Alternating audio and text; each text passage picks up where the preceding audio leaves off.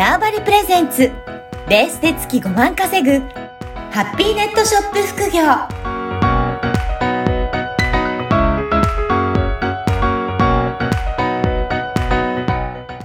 こんにちは、小ラボの岡田です。こんにちは。可能性を広げるネットショップアドバイザーのおじろです。おじろさん、今回もよろしくお願いします。よろしくお願いします。はい。さて、今回はどういったテーマでお話しいただけるでしょうか？そうですね。えっと、前回、ちょっと出口考えて、うんなんか入り口うん。としてなんか、あの、コミュニティ化っていう話を、あの、少ししたと思うんですけれども、今回は具体的に、じゃあ、コミュニティ化って何なのっていうことについてお話ししたいと思います。そうですね。まあ、クラウドファンディングするにしても、そのネットショップにするにしても、コミュニティとして、えーしっかりしてると、やっぱり全然違うんじゃないかなと思うんですけど、はい。はい。このあたり、やっぱり違うっていう感じですかね？そうですね。やっぱりなんか自分が情報発信したい時とかにすぐ発信できる人がうん。いるっていうのと、全く、あれなんかやり始めたけど誰にも言う人がいないっていう段階だと、うん。全然うん。違うと思うんですよ。うん。で、ただその誰でも最初は一人から始める。一人というか、まあそんな周りにうん。人がいない状態から始めるので、そこを、やっぱ、まあ、どうやってこう、ね、自分の、まあ、支援してくれるとか、うん応援してくれる人を作っていくかっていうことが、まあ、大事かなと思います。そうですね。そういった仲間とか一緒に支援してる人。だからそれをコミュニティ化として、えー作っていくっていうことですかね。そうですね。はい。うん。だから最初はどういった感じで人が集まってくるように作っていくといいでしょうかね。そうですね。まあ、あの、コミュニティとか言っても、例えばオンラインサロンみたいに月額お金をもらったりとか、うんまあ、そういった必要は全く、あの、ない。まあ、別にもらいたい人はうん、何かこう、情報とか、あの、入ってくれる人に対してなんかメリットをうん。提示して、もちろん、はい、あの、そういう、は、あの、お金もらって、オンラインサロンみたいな感じにすればいい。まあ、するのも全然いいと思うんですけれども、あの、全くこれ、友達とか、あの、ビジネス交流会の仲間とか、そういうのが全くないとこから、あの、作っていくっていうことも、あの、実はできるんですよ。そうなんですね。はい。で、私の話しますと、まあ、昔ビジネス交流会とかに所属してて、もちろんそこの仲間の人っていうコミュニティに所属してた時の、まあ、お友達とかそういう人たちはもちろんいる、いるんですけれども、今回クラウドファンディングやった時に、さまあ最初、まあそういう人たちにももちろん連絡したけど、割と一番支援してくれたのが最近自分が作ったコミュニティ化した人たちなんですよ。そうなんですね。へえ。これはどういったような感じでコミュニティ化されてるんですか？そうですね。もう、えっ、と、まず、今回はハンドメイドの作家さんっていう、うん。まあ、なので、クラウドファンディングもハンドメイドの作家さんっていうふうにちょっとフォーカスした内容にさせてもらったんですけれども、はい。まず、ハンドメイドの作家さんに対して、その人たちが、まあ、何を求めてるかっていうことを、まずゼ、ゼロからちょっと考え、うん。考えたんですよ。うん。で、考えて、その人たちが、あ、これだったら喜ぶなっていうコンテンツを一つ作って。そこに対して、まあ、LINE でお友達登録をこうしてもらったっていう流れを作どって、そこがだいたい2ヶ月ぐらいで500人ぐらいお登録してもらって、そうなんですね。はい、っうんうん。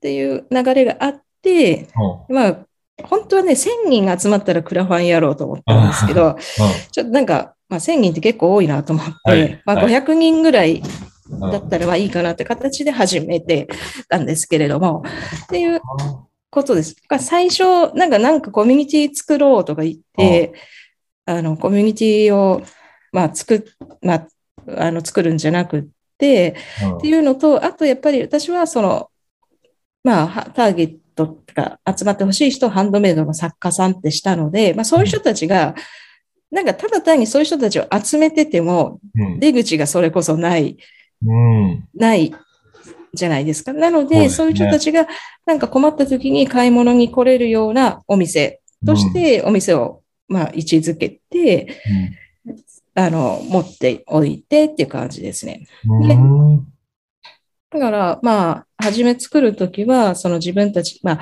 自分だったら何ができるかな。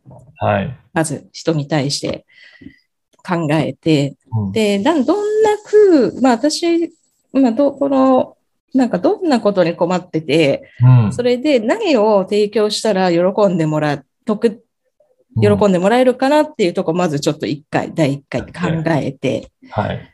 で、それに対して、その人たちが喜び、まあ、喜ぶっていうか、嬉しいコンテンツを作る。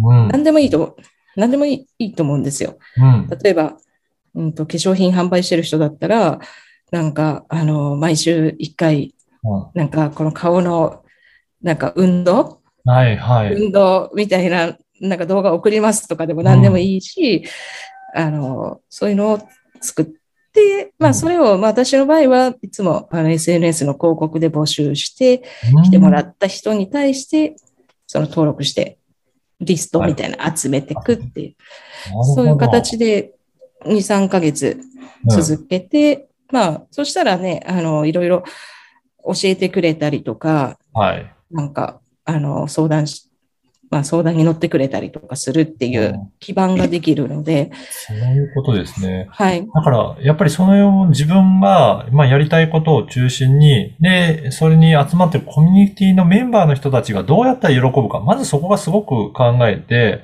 そこが提供できるような場になると、まあ、集める手段は広告だったらいろいろあるそう、ので、そうなんですよ。あ集めてこれて、それがコミュニティ化できるように。そう、本当に今まで人脈なくてもそれはできるような方法っていうことなんですね。そうですね。ただもう本当ね、その自分がなんか、なんかしたいっていう、もちろんなんかしたい、あ何かをして、こう何か実現したいっていうよりも、まず自分がこうつながりたい人とーか、うん何が欲しがってるかなとか、どんなことに今困ってるかなっていうことを、まずちょっと考えないと、独りよがりとか、もうほんと誰にも集まんないってなっちゃうから、そうですね。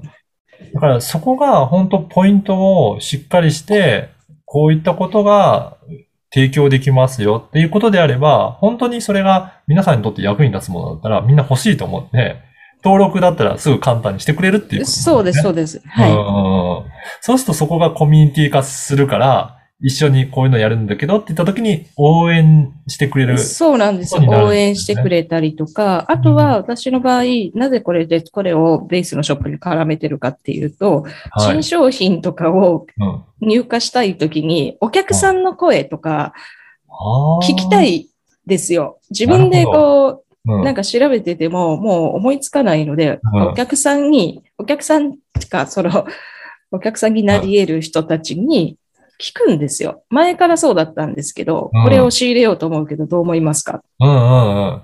で、とか、こういうものがあったら、あなたはどう思いますか？ご意見聞かせてくださいっうん。て聞く。うんで、聞くことによって答えてくれる。はい。で、コミュニケーションできるじゃないできですか。ますね。で、フィードッバックか、まあ、ありがとうございました。で、はいそれは言われたやつを、やっぱり、声が多かったから仕入れてみました。ク。おーとなったら、自分が、そのコミュニティ、なんかそういうおあのお店に携わってる人とかだったら、あれなんか自分が言ったことがお店に反映されてるぞ、つって。めちゃめちゃ嬉しいから、はいまた見に来るじゃないですか。すね。友達にもし言うじゃないですか。うん。勝手に広がるっていうん。う仕組みまでを作っちゃうってことをやって、まあ自分で何回か試してやってうん。ってる感じですよ。本当コミュニティなので、そういった入ってる方とコミュニケーションをいかにうまく取っていって、その方の意見を、だからそこでもリサーチにもなるし、取り入れたら本当にコミュニティのメンバーの方には喜んでもらえるので、また購入していただいたり、応援していただいたりとかね、そうです。つながるから、そうやってこういろいろコミュニケーションを取りながら、コミュニティをどんどん、どんどん、あの、広げていっていくっていう、そういうふうに使っていくといいんですね。そうですね。そうすれば、あの、全然、も,、まあ、ものすごく実り実りあるものというか、やっぱり嬉しいですよ。それでこう、誰かが喜んでくれたりとか、あこういうこと悩んでるんだとか、うん。やっぱり人の声って一番のヒントになるので、はい。なるほど。じゃあそういったところを集めるようなコミュニティをまず作っておくっていうことがすごく大切ということですね。そうです。ね。はい。いやー、今日もね、すごくいろいろ参考になるお話でした。やっぱりこうやって皆さん、あの、人脈ないからできないっていうふうに思わず、いろいろなやり方はあると思いますので、うんぜひそういったところを参考に、コミュニティ作りも頑張っていただければなと思いました。はい。はい。おじろさん、今回もありがとうございました。はい。ありがとうございました。この番組はバーチャルオフィス縄張りの提供でお送りいたしました。